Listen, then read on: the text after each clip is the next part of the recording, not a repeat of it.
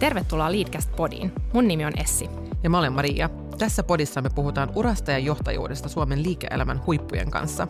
Näistä keskusteluista sä saat varmasti motivaatiota, inspiraatiota ja uusia ajatuksia sun urapolulle ja elämään muutenkin. Mahtavaa, että olet kuulolla. Tänään meillä on ilo jatkaa yhteistyötä Directors Institute Finlandin eli DIFFin kanssa – me pohdimme päätöksentekoa ja miten isoja päätöksiä uralla kannattaa tehdä meidän vieraiden kanssa. Ja sen, sen lisäksi, että me keskustellaan hallitustyöskentelystä aikaisemman vaiheen yrityksissä, eli kasvuyrityksissä. Studiossa on kaksi huippuvierasta, Kaisa Olkkonen ja Mikael Hautala. Kaisa toimii täysipäiväisenä hallitusammattilaisena ja on useiden suomalaisten yritysten ja yhteisöjen hallituksissa, kuten esimerkiksi Cargotekin, Veikkauksen, Fintrafficin sekä Jon Nurmisen säätiön hallituksessa – Kaisa on tehnyt pitkän uran Nokialla, jolloin mekin ollaan Kaisan kanssa tutustuttu aikoinaan, ja siellä hän johti muun muassa Nokian yhteiskuntasuhteita. Hän on myös ollut toimitusjohtajana SSH Communicationsilla ja johtanut Suomen valtion IPR-strategian ohjausryhmää sekä Sitran kansallisen datatalouden tiekarttatyön työryhmää. Lisäksi Kaisa toimii startupeissa hallitusjäsenenä ja neuvonantajana. Hänen perheeseen kuuluu puoliso ja aikuinen tytär sekä kaksi koiraa. Mikael on startup-yritys Iivarin kaupallinen johtaja sekä terveysteknologia-startupin Oskenikin hallituksen puheenjohtaja. Mikael on perustanut ensimmäisen yrityksen jo 17-vuotiaana ja häntä kiinnostaa teknologia, asiakaskeskeisyys ja kasvu. Mikael on koulutukseltaan diplomi-insinööri tietojohtamisen koulutusohjelmasta ja yllättävä tieto hänestä on se, että hän on ajanut autolla Nepaliin. Tervetuloa Leadcast Podiin Kaisa ja Mikael. Kiitos. Kiitos paljon. Kiva olla täällä. Kaisa, meidän pitää ehkä heti kysyä sulta tähän alkuun, että onko sinulla jotain yhtä tämmöistä yllättävää tietoa susta kuin toi Mikaelin Nepalin juttu? Mä en taida olla hirveän yllättävä henkilö, mutta jotkut on ollut kahden yllättyneitä siitä, että mä oon intohimoinen sienestäjä. Oh. Se jotenkin sovi mun persoonaa joidenkin mielestä, mutta näin kuitenkin on.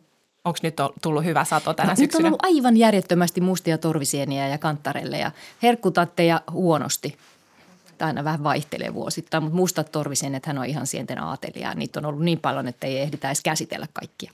Mä haluaisin olla sienestä ja ehkä niin kuin mm. sitten parin vuoden päästä. No niin. Tuntuu nyt, että tässä Sun kannattaa hankkia oikein... koira, koska no koira vie sut koira, mutta hän ei oikein tykkää tota, ulkoilla kauheasti. Hän on tämmöinen elämän nautiskelija sohvakoira enemmän.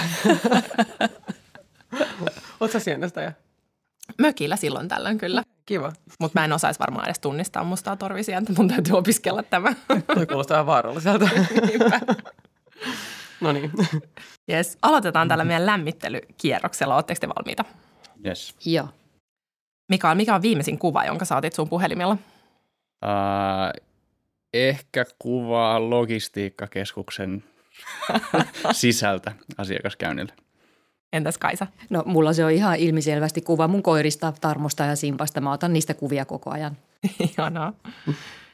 Mikä oli Kaisa sun lapsuuden haaveammatti?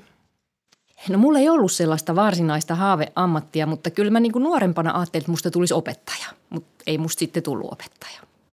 Entäs Mikael? Sama ei selkeää haaveammattia, että ehkä saattoi olla joku perinteinen palomies esimerkiksi, jos ihan pienenä lapsena. Entä Mikael, mikä sai sut viimeksi nauramaan? Illalla tytär tanssi äh, hampaidenpesun jälkeen peilin edessä ja, ja tota, isi lähti sitten siihen mukaan. Mahtavaa. Entäs Kaisa? No mua nauratti aika kovasti, kun mun mies otti itsestään sen kuvan, missä sillä kasvoi korvista kanttarellit. Se pisti sen sitten Facebookiin ja kyseli, että onkohan tullut sienestettyä vähän liikaa. No mikä on sitten Kaisa sun supervoima? Supervoima on vähän vaikea. Mä ajattelin sitten, että ehkä mun supervoima on se, että mä katson eteenpäin, että mä en jää, mä en jää niin kuin märehtimään virheitä ja, ja, ja niin kuin vanhoja, vanhoja asioita. Et mä katson eteenpäin. Virheistä pitää oppia ja pahoista asioista pitää oppia ja päästä yli, mutta eteenpäin pitää aina mennä. No toi on kyllä varsinainen supervoima. Mites Mikael? Um, no, on kuullut kollegoilta ja johdettavilta, että semmoinen niin kuunteleminen, että asia kun asia, niin mulla on kuulemma aina ollut aikaa ja kiinnostusta kuunnella muita. Ja toinen asia, mistä mä sanon palautetta, on äänekäs nauru. Erittäin hyviä supervoimia noikin. No mikä on sitten teidän jokapäiväinen tärkein rutiini? Haluatko Mikael aloittaa? Aamusuihku. Mulla se on aamukahvi. Ja sitten loppuun, mikä on teidän paras saama uraneuvo? Äh, ehkä paras neuvo oli kerran, kun mä etenin uran, uralla niin kuin isompaa positioa ja vähän stressasin, että kuin mä tästä selviin, niin sit, kun edeltäjällä oli aika isot saappaat ollut, niin sitten mulle yksi ihminen sanoi, että Kaisa ei sun, sun tota, tarvi niitä hänen saappaita kä- täyttää, että sulla on ihan ikiomat saappaat. Toi on hyvin sanottu. Kyllä. Ehkä ihan yleisesti neuvon antamisesta, että se, että, että neuvojahan tulee monenlaisia ja useimmat on ehkä vähän ohi. Enemmän se on, että onko tämä henkilö se, siinä asemassa semmoisessa hommissa, mistä, mitä sä itse arvostat, niin silloin kuuntele neuvoa ja jos ei, niin todennäköisesti ei kannata kuunnella. Et ehkä se enemmän liittyy siihen neuvon antajaan kuin niihin neuvoihin, mitkä on sitten joko todella hyviä tai sitten todella huonoja. Eli selektiiviseen kuuntelukykyynkin ehkä, tai kuuntelutaitoon. Ja ehkä siihen kontekstia taustaan, mistä se neuvo tulee, millainen tausta hänellä on, että onko, onko meillä jaettua arvopohjaa, ympäristöä, tavoitteita, ää, kokemusta vai, vai tuleeko se jostain aivan muusta suunnasta se vink, vinkki. Hyvä pointti. Siirrytään sitten hetkeksi teidän urapolkuihin ja meitä kiinnostaisi erityisesti tietää, että mikä tai mitkä asiat on olleet sellaisia käänteen tekeviä kohtia teidän urapoluilla, jos sä Kaisa vaikka aloitat. No varmaan tietysti se ensimmäinen kohta on se, kun miettii, että mitä, mille alalle suuntautua, mitä lähtee opiskelemaan. Et mäkin ihan oikeasti mietin sitä opettajan uraa, mutta sitten mä päätinkin lähteä oikeustieteelliseen ja sitten sen jälkeen mä päätin, että mä en halua asianajajaksi enkä tuomariksi, vaan mä haluan yritykseen töihin, mikä tietenkin sitten loi niin kuin sellaisen vähän laajemman pohjan sille, sille tekemiselle ja sille niin kuin myöh- myöhemmälle urakehitykselle sitten muihin kuin juristin rooleihin. Että, että kyllä, kyllä, kyllä niin kuin tärkeimmät mä koen on tapahtunut siellä ihan alkuvaiheessa uraa, uraa ja sitten sen jälkeen tietysti on ollut enemmän kysymys vaan niin kuin sen tietyn polun sisällä, sisällä tota tehtävistä valinnoista. Mulla ei käännekohdat varmaan lukiossa päätös laittaa valokuvausyritys pystyyn ja siitä yrittäjän uralle lähteminen. Ja sitten on muutamia kyllä-sanoja, että on kysytty johonkin, että lähdetkö ajamaan autolla Nepaliin ja, ja siihen kun vastasi kyllä, niin pääsi pitkään, pitkään kiinnostavaan projektiin ja tai lähdetkö järjestämään hackathonia Konecrainsille ja, ja siitä, siitä oli sitten Industry Hackin yrityksen alku ja, ja tota, päästiin Suomen sadasta yrit, suurimmasta yrityksestä 25 järjestämään kehitysprojekteja. Siinä ehkä ne keskeisimmät vaiheet. Mun on pakko sanoa tuosta kyllä-sanomisesta, kun multakin joskus kysytään jotain periaatteita tai tällaisia, niin mä, mä sanon, että no mä oon aina lähtenyt siitä, että jos mua pyydetään johonkin, niin mä sanon aina ensin kyllä. Ja sitten sit voi niin kuin miettiä, miettiä vähän tarkemmin jälkikäteen, että, että aina sitä voisit vielä perääntyäkin, jos haluaa, mutta ensiksi kansi aina sanoa kyllä, kun jotain uutta tulee niin kuin pöydälle. Toi on tavallaan hyvä nyt aasin sieltä tähän niin kuin päätöksentekoon ja miten tehdä isoja päätöksiä uralla – sulla oli Kaisa tuossa niinku, tämä kyllä, kyllä vinkki, että aina pitäisi ensin sit suostua, mutta miten niinku yleisesti lähestyy päätöks, päätöksentekotilanteita? Onko te jo siitä jakaa kokemuksia tai jopa, jopa oppeja? Haluatko Kaisa jatkaa tuosta kyllä-sanomisesta? Onko se tosiaan aina kannattavaa? No ei se nyt aina kannattavaa toki, toki ole. Päätöksenteossa – Tietysti jos puhutaan omaa uraa koskevista päätöksistä, niin kyllä niissä varmaan intuitiolla, sellaisella omalla fiiliksellä voi olla aika iso, iso rooli, että ehkä, ehkä toi munkin kyllä liittyy sellaisiin tilanteisiin, missä automaattisesti tuntuu siltä, että mm, tämä voisi olla niin kuin kiinnostavaa, kiinnostavaa ja, ja silloin kannattaa aina mennä sitä kohti. kohti. Joskus muut ihmiset sitten jälkikäteen kysyvät, että miten sä uskalsit. No ehkä se on hyvä niin kuin aika nopeasti suhtautuu vaan positiivisesti ja uskoo itsensä ja sanoo kyllä, eikä ruveta niin kuin sillä riskien kautta pohtimaan tällaisia juttuja. Juttuja just luottaa niihin omiin saappaisiin. saappaisiin. Mutta tietenkin sitten, jos puhutaan niin kuin, niin kuin vaikkapa hallituksessa tai yrityksessä päätöksenteosta, niin, niin, niin silloin kyllä mun mielestä ja se mun oma tapa tehdä niitä päätöksiä kuitenkin on vähän sellainen enemmän ehkä data- ja faktapohjainen. Äh, on, on hyvä kerätä, kerätä vähän tietoa, vähän analysoida sitä, vähän rakentaa skenaarioita, katsoa vähän numeroitakin. Numerotkin on hyvä olla mukana silloin, kun bisnespäätöksenteko tehdään, tehdään jotta, jotta niin kuin ymmärtää ne olettamukset, mitä sen päätöksen pohjalla on ja pystyy seuraamaan, oliko ne oikein vai ei. Ja että sen päätöksen niin kuin ymmärtää, miksi johonkin tiettyyn päätökseen sitten tullaan. Että kyllä, kyllä, kyllä mä, mä haluan sellaisen prosessin, missä vähän pohditaan niitä, niitä niitä faktoja sen päätöksenteon perusteella. että se ei, se, se ei, ei niin kuin, sellaisissa päätöksissä ei intuitio musta ihan niin kuin kyllä riitä. riitä ja, ja, ja ja on hyvä, että on se, niin kuin se polku olemassa siihen, miksi johonkin päädyttiin. Mutta omissa uravalinnoissa ei aina niin paljon sitä dataa edes ole. Onko intu- intuitiolla mitään roolia yritystä koskevassa päätöksenteossa?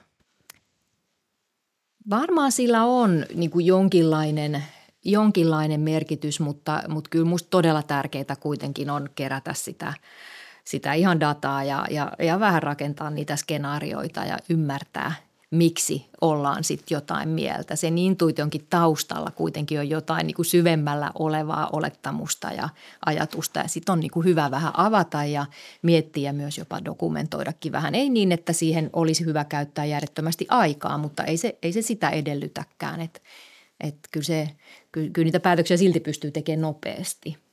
Mutta ihan, en mä ihan puhtaalla intuitiolla lähtisi kyllä tekemään liiketoiminnassa päätöksiä ehkä intuitio parhaiten tuottaa hyviä tuloksia silloin, kun koskee jotain omaa syvää asiantuntemusta koskevia teemoja. Ja silloin voi olla, että se oma, oma intuitio pystyy sitä monimutkaisuudesta luovimaan jotenkin intuitiivisesti sen, sen oikean vastauksen ilman, että sitä osaa perustella. Uh, mutta ehkä yritystoiminnassa mä olen täysin samaa mieltä, että kyllä se ihan sen jaetun tilannekuvan muodostamiseksi tarvitaan se data ja fakta. Että se vaan, että joku henkilö hallituksessa tai johtoryhmässä sanoo jotain, niin on vaikea saada se koko porukka mukaan siihen ilman, jos osataan, ilman, että osataan argumentoida ja perustella ne päätökset. Sitten jos mä jatkan ehkä tuohon, niin että miten päätöksentekoja tekee, niin ehkä omassa elämässä itsellä se perustuu aika paljon omiin arvoihin ja tavoitteisiin, että, että, ja sitä, sitä kautta peilaa ja ne eteen tulevat päätökset saattaa olla aika helppojakin sitten, että okei, että no mä, mun arvot on nämä ja elämässä kaipaan ja haluan mennä tuonne suuntaan, no tukeeko tämä sitä, kyllä, kyllä vai ei. Ja ehkä itselläkin se uteliaisuus on yksi suorastaan arvo, arvo, minkä takia aika moneen asiaan on sitten päätynytkin, että se kyllä, kyllä on aika herkässä heti, kun alkaa olemaan hyvin kiinnostava ja, kiinnostava ja ähm, joku teema, teema tai päätös, eikä niinkään mieti ehkä niitä riskejä, mitä siihen liittyy, että jos se on mukavaa ja hauskaa, niin aika herkästi niihin, niihin sitten lähtee mukaan. Kenen kanssa te olette tyypillisesti sparrannut näitä omaa uraa koskevia päätöksiä? No mulla on itsellä setä, setä joka tota, itse asiassa myös on oikeustieteiden maisteri, niin tota, hänen kanssaan on mukava ollut aina sparrailla uraa, uraan liittyviä teemoja. Sitten on tietenkin muutamia ystäviä, ystäviä ja, ja, ja kavereita, kenen kanssa sitten riippuen vähän teemasta, niin tietää sitten ehkä kenelle soittaa, että hei, mitä mieltä saat tästä. Ja, ja, sitten on myös ystäviä, joka on tuntenut läpi elämän, tietää sen pitkän kaaren ja pystyy vähän siihen peilaamaan sitten niitä omia, omia valintoja ja päätöksiä. Välillä sieltä tulee tosi hyviä näkökulmia sitten, että mitä kannattaa ottaa huomioon.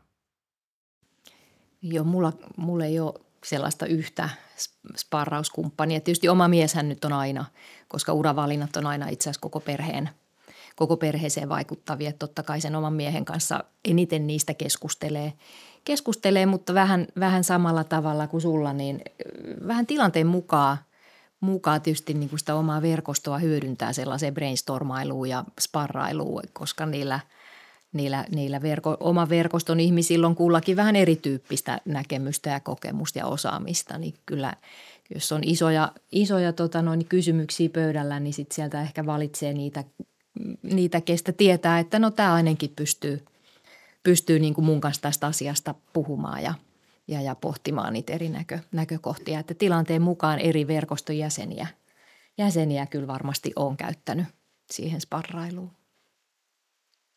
Me tavallaan tätä jo vähän kysyttiin teiltä, kun kysyttiin noista urapolkujen kään, käännöskohdista, mutta, mutta jos kuitenkin kysytään semmoista, että mikä on ollut niin kuin uran kannalta kaikkein tärkein päätös tähän asti? Pystyykö semmoisen yhden valitsemaan ja vähän avaa?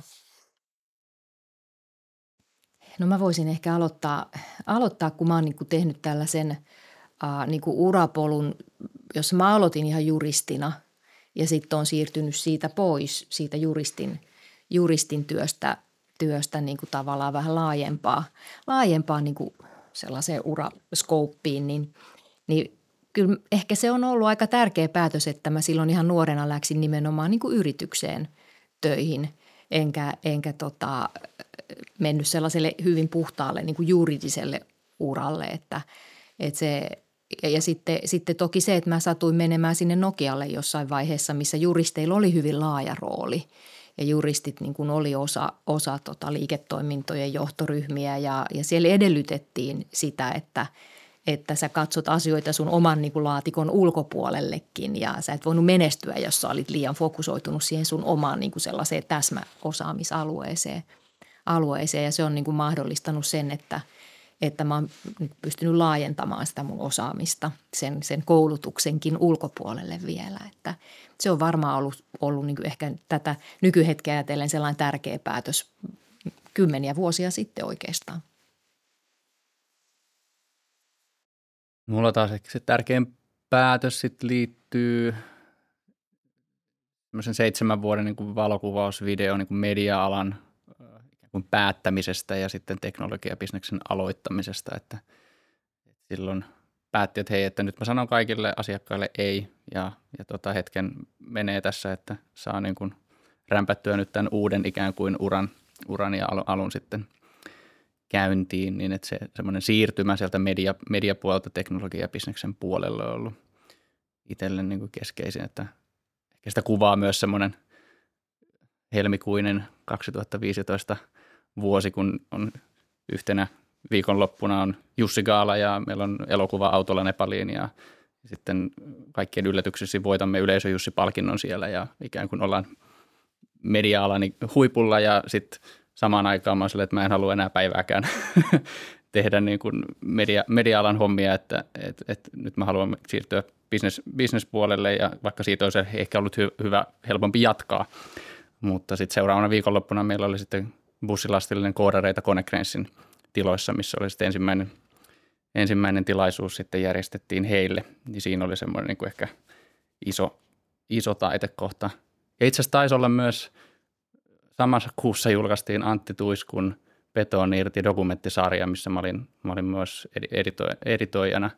Ja, ja, se oli ehkä viimeinen projekti, mitä, mitä sitten silloin tuli, tuli tehtyä ennen kuin sitten siirtyi puhtaasti niin kuin teknologian kehitys, kehitysprojektien pariin. Vitsi kuulostaa kiinnostavalta. Tulee mieleen vaikka kuinka paljon kysymyksiä tuohon liittyen, mutta mä luulen, että me joudutaan nyt siirtyä vähän puhua hallitustyöskentelystä. Ja tota, jos me aloitetaan, aloitetaan ihan perusasioista, niin minkälainen on teidän mielestä hyvä hallitus? Haluatko Kaisa aloittaa? No tämä on melkein slogani jo nykyisin, että hyvä hallitus on toimivan johdon tukena – mutta kyllähän se hyvä hallitus, no se on, tästä voi puhua hirveän pitkästi. Mutta hyvä hallitus on mun mielestä tietenkin osaava, täytyy olla kompetenssia, pyst- täytyy pystyä tuomaan lisäarvoa sen yrityksen toimintaan, sille toimivalle johdolle. Täytyy olla hyvä ymmärrys tietenkin omistajan tavoitteista ja, ja, ja omistajastrategiasta ja pystyä niin kuin tuomaan se sen hallituksen kautta yrityksen strategiaa sen strategian toteuttamiseen, toteuttamiseen hyvä hallitus on keskusteleva, avoin, ei varmaan enää nykyisin sellainen puhdas governance-hallitus, ei formaali, vaan, vaan niin kuin sellainen foorumi, jos oikeasti niin kuin pystytään puhumaan avoimesti asioista ja työstämään niitä, niitä eteenpäin. Tästä voi, tällaisesta voi ehkä aloittaa. Kyllä se varmaan helppo kompata ja keskeistä. Hallituksen ymmärtää yrityksen pitkän välin aikavälin se visio ja tavoitteet ja, ja se koostumus tukemaan sitä, että varsinkin jäsenien osalta, että siellä on sitä osaamista ja kompetenssia, että pystyy tukemaan sitten sitä toimivaa johtoa niissä, niissä teemoissa hallitsemaan riskejä ja ehkä myös viime aikoina myös mediassa ollut sitten tämä toimitusjohtajan niin kuin motivointi ja tukeminen. Että ei pelkästään se, että hallitaan riskejä, vaan, vaan ikään kuin työnnetään eteenpäin, että sen kokouksen jälkeen toimitusjohtaja olisi vielä enemmän innoissaan niin kuin menossa takaisin sinne kentälle, eikä vaan vastaamassa niin kuin tiukkoihin, tiukkoihin kysymyksiin koko kokouksen ajan. Tai täysin lannistunut pahimmillaan. Mm. Mutta toi korostaa just tuota Kaisankin pointtia, että ollaan toimivan johdon tukena. Joo, kyllä. Joo, se, se joku on sanonut, että, että sen niin kuin hallituskokouksen päivän pitäisi olla sen toimitusjohtajan kuukauden tai minkä tahansa ajanjakson se paras päivä, josta lähdetään energisoituneena, Just että jes, kyllä me tämä saadaan tästä niin kuin eteenpäin ja upeeta, eikä, eikä, eikä sellainen, sellainen päivä, että kun kokous loppuu, niin sitten olet, huh, huh taas tästäkin selvittiin. Molempia olen kyllä nähnyt. Mainitsitte muun muassa niin kuin avoimuuden, niin miten sellainen hallitus ja tiimi rakennetaan, koska loppujen lopuksi hallitus tapaa toisiaan aika harvoin ja tänä päivänä hyvin harvoin ihan fyysisesti. Niin miten sellaisessa tilanteessa pystytään rakentamaan sellaista avoimuutta ja luottamusta hallituksessa? Kyllä varmaan hallituksen puheenjohtajalla on tosi keskeinen rooli sen kulttuurin luomisessa ehkä omalla, omalla esimerkillä ja omalla avoimuudellaan. Ja, ja jos tulee uuden, uusi jäsen hallitukseen, niin et mit, miten – hänet tuodaan siihen hallitukseen mukaan ja, ja tutustutaan toisiin, että se luottamus syntyy myös sille uudelle, uudelle tai uusille jäsenille. Mutta kyllä se hallituksen puheenjohtaja varmasti on sen, sen avoimuuden kulttuurin luomisessa se keskeisin rooli. Oletko Kaisa samaa mieltä? Sä oot hallituksen puheenjohtajana myös joissain yrityksissä. Joo, mä oon kolmessa hallituksen puheenjohtajana. Kyllä mä oon samaa mieltä, että kyllä se puheenjohtaja pystyy siihen, jos joku niin, vaikuttamaan. Et se lähtee myös siitä puheenjohtajan toimitusjohtajan eli toimitusjohtajan ja hallituksen välisestä suhteesta, että puheenjohtajan pitää hoitaa, hoitaa, hoitaa niin kuin se, se, se työ niin, että se toimitusjohtajakin kokee, että nyt tänne mä tulen ja mulla on tällainen haaste ja ongelma. Että tässä mulla on niin kuin hyvä joukko, joka pystyy mua tässä asiassa niin kuin auttaa ja sparraa – kuitenkin, kuitenkin varmaan vielä Suomessakin on, on tilanteita, missä toimitusjohtajalle ei ole sellaista hirveätä intoa niin kuin kertoa niistä vaikeuksista, vaan enemmän, enemmän niin kuin fokusoida niihin asioihin, mitkä on hyvin ja näin. Että kyllä se, kyllä se niin kuin kulminoituu siihen, että toimitusjohtajan pitää kokea, että se hallitus on tukena ja silloin se keskustelu, keskustelu niin kuin on avoimempaa, mutta sitten ihan niissä kokoustilanteissa ää, niin, niin myös se, puheenjohtaja on mun mielestä vastuussa siitä, että koko hallitus samalla tavalla niin kuin pystyy, pystyy kontribuoimaan. Niin ehkä se lähtee asiaan. sieltä just toimitusjohtajan, että hän kykenee olemaan avoin Joo. ja sitten hallituksen puheenjohtaja ikään kuin vähän ohjaa sitä, että että miten sitä avoimuutta otetaan vastaan ja miten siihen reagoidaan, jotta me saadaan ylläpidettyä se, että ei taas ehkä se toimitusjohtaja sulkeudu niistä niin. ikävistä asioista. Ja tietysti hallituksessa saatetaan helposti kritisoida toimitusjohtajaa, jos toimitusjohtaja ei ole avoin, mutta kyllä silloin ehkä on hyvä vilkasta pikkasen peiliin siellä hallituksen puolella, että mistähän se johtuu, että toimitusjohtaja ei koe halua olla avoin. avoin että näin, näin, mä sen, näin mä sen koen. No miltä sitten teidän mielestä asiat näyttää tota kasvuyrityksissä. Teillä on molemmilla kokemusta startupeista ja tota, tässä korostettiin keskustelussa aiemmin tätä hallituksen roolia toimivan johdon tukena ja, ja, ja sitten, että hallituksen puheenjohtajan rooli on erittäin keskeinen. Onko asiat niin samannäköisiä sitten kasvuyrityksissä ja startupeissa vai onko eroavaisuuksia? No kyllä kasvuyrityksessä, startupissa tai kasvuyrityksen, riippuen mikä sen yrityksen tila on, niin sekin vähän riippuu siitä, millainen se hallitus on ja missä se, missä se tukee. Että sitten jos on kasvuyrityksellä on se nopean kasvun vaihe, niin, niin sitten sit, sit saattaa olla niin vaikka rahoituksen ö, hankkiminen on niin hallituksella paljon, paljon niin pöydällä, missä he tukee, tai, tai sitten sen skaala, skaalaamisen ö, tukeminen, kansainvälistyminen, ö, hirveän tapauskohtaista, mutta yleensä siinä on muutama, mikä on isoin pullonkaula sen kasvun edesauttamisessa, niin, niin siinä – että hallituksen jäsenet pystyy tukemaan niissä, niissä haasteissa, niin on keskeistä.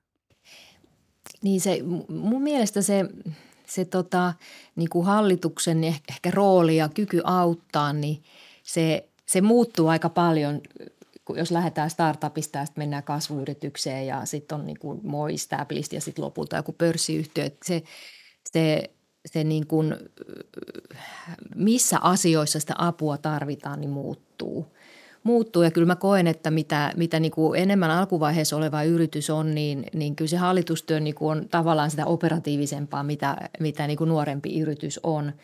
on ja, ja, ja siinä tietysti on kuitenkin tosi tärkeä vetää sit sitä rajaa mun mielestä sieltä hallituksen puolelta, että ei, ei lähdetä sinne operaatioon kuitenkaan, kuitenkaan niin kuin, niin kuin liikaa mukaan, että annetaan sille toimitusjohtajalle se, se vapaus ja valta päättää, kuinka paljon ja mihin asioihin ehkä sieltä hallitukselta otetaan sitä apua. Mä itse teen sen niin, että kun mä tiedän, että jossain yrityksessä on vaikea tilanne, niin mä, mä soitan toimitusjohtajalle ja sanon, että hei, mä oon täällä – puhutaan, jos sä haluat, jos sä kaipaat jotain apua. Mä voin esimerkiksi auttaa tossa tai tossa tai tossa, että your choice, että, että sä, sä kuitenkin päätät, että musta se on tärkeää, että siellä toimitusjohtajalla pysyy se, se niin kuin päätösvalta siitä operaation vetämisestä. Mut, mutta tietenkin niin kuin pienessä yrityksessä tosi mielellään saatan vaikka hypätä ihan johonkin asiakastapaamiseen mukaan tai – jossakin pienessä yrityksessä mä oon jopa joskus lukenut jonkun sopimuksen, kun mä omasta mielestäni vielä osaan sitä, vaikka siitä on kauan, kun mä oon sitä niin kuin päivätöikseni tehnyt, että, että sen niin kuin tilanteen mukaan. Ja tällaiset niin kuin tarpeet tietysti vähenee, kun yritys kasvaa ja yrityksen niin kuin oman joukon osaaminen kasvaa, että et, et, et sen, sen mukaan. Mutta kyllä se, kyllä se pienessäkin yrityksessä on ihan tärkeä se, se roolien selkeys, että hallitus ei kuitenkaan johda sitä operaatiota. Pienissä yrityksissä on, on, on aika hankalaa, jos hallituksesta tulee johtoryhmä, mitä joskus näkee startupeissa. Että hallitus onkin johtoryhmä ja se, se ei oikein toimi, kun hallitus ei kuitenkaan ole siinä jokapäiväisessä operaatiossa mukana. mukana että. Toskin varmaan tulee pohdittavaksi, että missä vaiheessa niin kun alkuvaiheen yritys edes tarvitsee sitä hallitusta ja missä vaiheessa tarvitaan ehkä advisory boardi tai vaan hyödyntää hyviin neuvonantajia enemmän tämmöisessä niin kuin – ad hoc, ad hoc tilanteissa, niin kuin sä Kaisa tuossa vähän kuvailet, niin onko, herääkö tästä ajatuksia teillä? No jos startupi perustetaan, niin useinhan se on, hallitus koostuu siinä vaiheessa vaan sit perustajista ja, ja sitten ehkä rahoituskierros saattaa olla vaikka semmoinen vaihe, että joku rahoittaja saattaa sitten vaatia, että tulee hallitukseen mukaan ja, ja ehkä siinä niin skaalautumiskasvuvaiheessa sitten alkaa ehkä keskimäärin tulemaan sitten enemmän – ulkopuolisia hallituksen jäseniä, mutta eh, ehkä niin kuin ennen kuin semmoinen product market fit on löytynyt, ennen kuin se skaalausvaihe alkaa, niin kyllä se on hyvin niin kuin perustaja- ja founderivetoista myös siellä hallituksessa. Ainakin oma, oma, oma kokemus on, on, on näin. Joo, se, se, se on ehkä kiinni vähän myös niin kuin omistajastrategiasta, että – et, et, siinä vaiheessa, kun omistajalla rupeaa olemaan niin kuin exit-ajatuksia tai, tai sitten on just ehkä rahoitustarpeita, jolloin niin kuin tulee ulkopuolisia omistajia, että omistuspohja laajenee, niin silloin usein koetaan tarvetta siihen ulkopuoliseen hallitukseen, hallitukseen mutta, mutta ei, se, ei se tosiaan aina ole tarpeen. Mä kävin, kävin, kävin keskustelun yhden perheyhtiön uuden toimitusjohtajan kanssa, joka oli niin kuin vähän sellainen tuskanen, että kun hän on puhunut kaikkien kanssa ja kaikki sanoo, että nyt pitäisi niin kuin perustaa ulkopuolinen hallitus. Mutta kun hän ei oikein niin kuin ymmärrä, että miksi. Ja käytiin se tilanne läpi ja, ja mä sanoin, että mä oon sitä mieltä, että ette tarvi mitään ulkopuolista hallitusta. Että heillä oli jo niin kuin advisory-ryhmä, joka auttoi spesifisissä niin kuin kysymyksissä, kysymyksissä. Mä en mä näe tarvetta. Heillä ei ollut minkäänlaista niin kuin exit, exit-ajatusta siinä perheyhtiössä ja enemmän mietti, mietti niin kuin niin kuin sitten firman viemistä eteenpäin edelleenkin perheyhtiönä ja näin, niin en mä, en mä nähnyt siinä tarvetta ulkopuoliseen hallitukseen, mutta niin kuin ehkä liian helposti aina sanotaan, että joo, joo, totta kai sä tarvitset ulkopuolisen hallituksen sen firman kehittämiseksi. E, ei se, ei se aina ole tarpeen. Mm. Ei se aina ole tarpeen. Että Samaa mieltä. Että e, joissain on nähnyt joitain yrityksiä, jotka on aika isoksi ja niin päässyt siihen kasvuvaiheeseen, niin si, siinä vaiheessa on saattanut olla hyödyksi se ulkopuolinen hallitus niin riskienhallinnan näkökulmasta. Että on joku ulkopuolelta, että se suurin osa informaatiosta hänelle tulee firman ulkopuolelta, markkinasta ja muusta, jolloin osaa sitten ehkä sitä kautta antaa sille yritykselle niin kuin näkemystä, että hei, että tuolla tapahtuu tällaista ja itse asiassa nyt mun mielestä tämä on ehkä vähän riski ja saadaan sitä niin kuin monimuotoista debattia sinne hallitustyöskentelyyn, että kaikki ei ole sieltä niin kuin yrityksen sisästä, sisästä lähtöisin. Et se on ehkä yksi lisäys tuohon, että missä sitä saattaa olla sitten hyötyä, mutta ei aina tietenkään niin kuin tarvitse olla ulkopuolisia hallituksen jäseniä. Mulle tulee mieleen kysyä Kaisa sulta, kun sä oot nähnyt hallitustyöskentelyä sekä kasvuyrityksissä että, että pörssiyhtiöissä. Mitä molemmat vois oppia toisiltaan? No kyllä, kyllä varmaan niin kuin ehkä kasvuyritykset voi oppia sitä, että, että ollaan varmoja, että se hallituksen rooli versus operatiivisen johdon rooli on, on, on niin kuin selvä. Ja että se omistajastrategia on selvä ja valuu niin kuin sen hallituksen kautta sitten sinne yhtiön niin kuin operatiiviseen tekemiseen. Ja, ja pörssiyhtiöt voi varmaan ehkä kasvu, kasvuyhtiöistä oppia sit sitä, että – että se hallitus voi olla enemmän kuin tällainen governance-hallitus. Että se voi olla, olla, olla niin kuin, niin kuin vähän, vähän, vähän vähemmän ehkä formaali, formaali. Tosin mun omassa pörssiyhtiössä mä en koe sitä kovin formaaliksi, että ehkä siellä on sitten jo kasvuyhtiöistä se asia opittukin, mutta tota, ehkä, ehkä näin. Mutta joka, joka tapauksessa mä oon sitä mieltä, että niinku esimerkiksi mun kannalta, kun mä oon niin kovin erilaisissa, että mä oon ihan niinku pienessä – pienessä startupissa, startupissa ja, ja, ja sitten toisaalta pörssiyhtiössä vähän, vähän kaikkea siltä väliltä, niin kaikista, kaikista oppii jotain, jota voi niissä muissa hyödyntää. Isosta pieniin ja pienistä isoihin ja näin, että et, et se aina, aina voi oppia muilta. Ja se on varmaan hallitusammattilaisen työn yksi suola. Se on hallitusammattilaisen yksi suola ilman muuta, kyllä. Ja siinä on tietenkin sitten vielä se, että ne firmathan ei voi olla oikein samat toimialat, ne ei voi olla kilpailevia keskenään, että ne on vielä hyvin erilaisia eri toimialoilta. Silti mun mielestä jokaisesta voi oppia jotain niihin muihin, muihin että, että se on, on tietysti niin kuin mun kannalta äärimmäisen kiinnostavaa. Sä Mikael mainitsit tuossa, että, että kuinka suurin osa informaatiosta tulee hallituksen jäseniltä yrityksen ulkopuolelta. Niin miten hallitus voi pitää itsensä niin kuin ajan tasalla? Tai miten te itse pidätte itsenne ajan tasalla maailman käänteistä? No, apua. Ää, perinteiset, no me, erilaiset lähteet, oli se nyt sitten uutiset, kirjat, ähm, Leadcast, podcasti tietenkin ja ähm, oma verkosto tietenkin, erilaiset tilaisuudet, ähm, siinä nyt ehkä päällimmäisiä, mitä mieleen tulee. Raivaako se ihan tietoisesti näille aikaa, vaan tapahtuuko se ihan automaattisesti? Äh, ehkä itsellä uteliaisuuden kautta menee, että sitten etsii siitä jostain teemasta, aiheesta äh, tietoa. Ja nyt on myös niin onnellisessa asemassa niin kuin omien duunien suhteen, että tavallaan kaikki tukee kaikkea. Että molemmat ovat hyvin sama, yritykset hyvin samankaltaisessa tilanteessa ja niin se, mitä päiväduunissa yrittää opetella, niin itse asiassa tukee suoraan myös sitten hallitus, hallitustyöskentelyssä, että pystyy sieltä sitten antamaan niin kuin niistä lähteistä, mitä itse, itse niin kuin kaivaa, kaivaa sitten omista verkostoista tai sitten netistä niin, kuin, niin puolin ja toisin.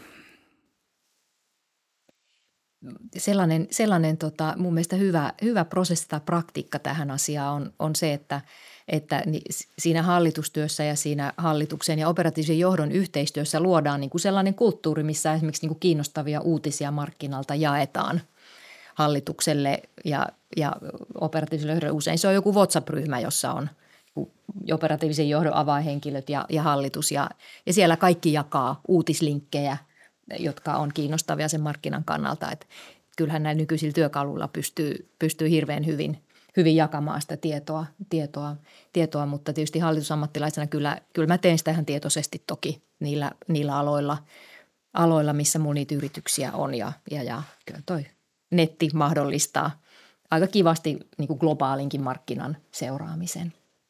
Ja hyvin niin kuin käytännönläheinen kysymys hallitustyöskentelystä ja mua kiinnostaa se erityisesti siksi, koska toimii itse hallituksen sihteerinä.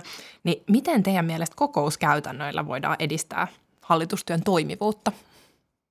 Tota, onhan se niin kuin hyvä, tämä liittyy ehkä just näihin startuppeihin ja kasvuyhtiöihin. Onhan se hyvä, jos hallitus ehtii perehtyä materiaaleihin ennen kokousta.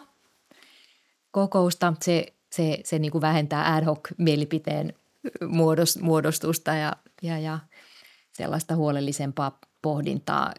Hektisessä startup-maailmassa mä ymmärrän, että se on joskus tosi vaikeaa ja, ja, ja silloin jos meillä on, mäkin on SaaS-firmoissa, niin ei me nyt haluta edes, että se data on niin kuin kaksi viikkoa vanhaa. Että kyllä se niin kuin saa ollakin melkein edelliseltä päivältä tai pari päivää vanhaa enintään, enintään mutta et, et ehtii edes edellisenä iltana käydä materiaalit läpi, niin, niin se, se niin kuin auttaa, auttaa siinä, siinä, että – Ehkä itselle viime, viimeisin oivallus niin kuin startupin hallitustyöskentelyyn se, että ehkä niin kuin max 30 minuuttia käyttää vaikka niiden KPIiden läpikäymiseen ja, ja loppuajan sitten toimitusjohtajalta tulee sitten joku tietyt teemat, että hei, mä haluaisin käyttää ajan näistä kaksi asiaa keskustelemiseen ja sitten me päästään aika syvälle niihin ajankohtaisiin asioihin ja toimari pääsee sitten hyödyntämään sitä hallituksen osaamispohjaa ja, ja saamaan inputtia niihin omiin, omiin päätöksiin.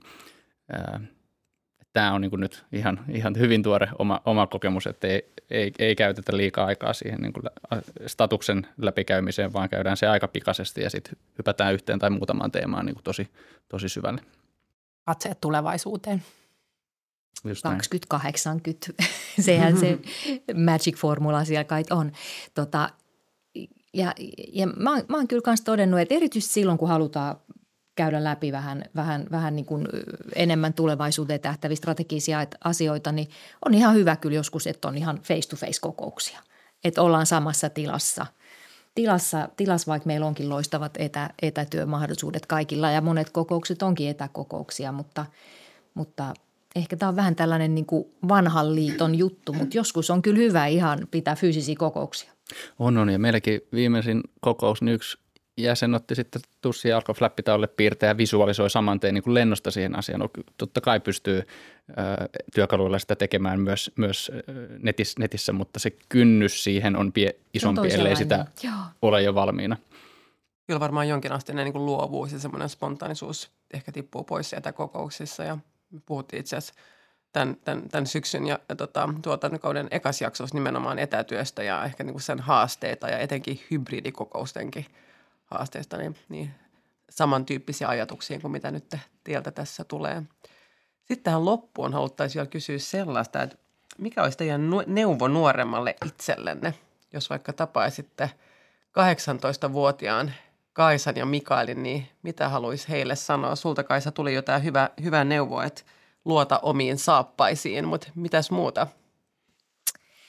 Toi, toi, toi on mun mielestä hyvä neuvo. Ehkä, ehkä se toinen on se, se, se, se kyllän sanominen silloin, jos niinku tuntuu, tuntuu siltä, että, että asia kiinnostaa, niin rohkeasti vaan sano kyllä. Mutta tämä on, on itse asiassa sellainen vähän ehkä konkreettinen kysymys mulle tällä hetkellä, koska mun oma, oman tyttären kanssa, joka on niinku uransa alkuvaiheessa, niin aina käydään tätä keskustelua. Hän pähkäilee, että – että jos hän tekee tollaisen uran muuvin, niin mitä esimerkiksi ulkomaailma ajattelee. Ja onko se niin kuin siirtymä ylöspäin vai alaspäin? Ihan kamalaa, jos se olisikin alaspäin tai, tai sivulle. Onko se sivulle siirtymä tarpeeksi hyvä? Et nuorena pohtii tällaisia ja mä oon, mä oon kyllä hänelle sanonut, että se on tietysti helppo sanoa tässä iässä ja tässä vaiheessa niin omaa uraa. Mä oon sanonut, että älä lähde sieltä, niin kuin, älä ajattele sitä ulkopuolista maailmaa, vaan mieti – että mikä tekee sut onnelliseksi ja tee se päätös niin kuin siltä pohjalta, että jos sä ajattelet, että sun arki on onnellisempaa, jos sä teet ton muutoksen, niin tee se muutos. Että lähde siitä omasta onnellisuudesta. Nuorena kunnianhimoisena se ei ole ihan helppoa, mutta näin mä oon sanonut mun omalle tyttärelle.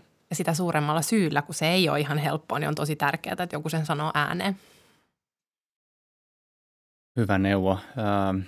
Ehkä mä sanoisin 18-vuotiaalle itselleni, että käytä vähän aikaa itseesi tutustumiseen, että kuka se Mikael on, millainen persoona, persoonallisuus on ja mitä sinä, mietipä hetki, että mitä sinä itse haluat. Et nyt tässä myöhemmin on oppinut sen, että on aika perusluonteeltaan sovinnollinen ihminen ja sovinnollinen ihminen yleensä haluaa vaikka tässäkin, että kaikilla olisi hyvä olla tässä, tässä huoneessa ja ja, ja mitä silloin tapahtuu, että se mitä minä haluan ehkä lihas vähän surkastuu. Ja tota, nyt tässä iässä sitä on päässyt sitten sitä vähän vahvistamaan, että no mitäs Mikael haluaa, niin, niin tota, se olisi ehkä ollut ihan hyvä vinkki silloin sille 18-vuotiaalle Mikaelle, että, että, että istu hetki ja mieti, että mitäs, mitäs sinä haluat, ei pelkästään se, mitä muut haluaa, vaikka että mitä äskenkin tuli, että mitä, mitä yhteiskunta ajattelee sinusta tai muusta. Ihan tärkeä muistutus ihan jokaiselle ja jokaisen, tai kaikkien ikäisille. Mahtavia neuvoja teiltä tähän loppuun ja tota, kiitos oikein erinomaisesta keskustelusta. Tästä ammensi paljon mukaansa. Suuret kiitokset. Kiitos. Kiitos.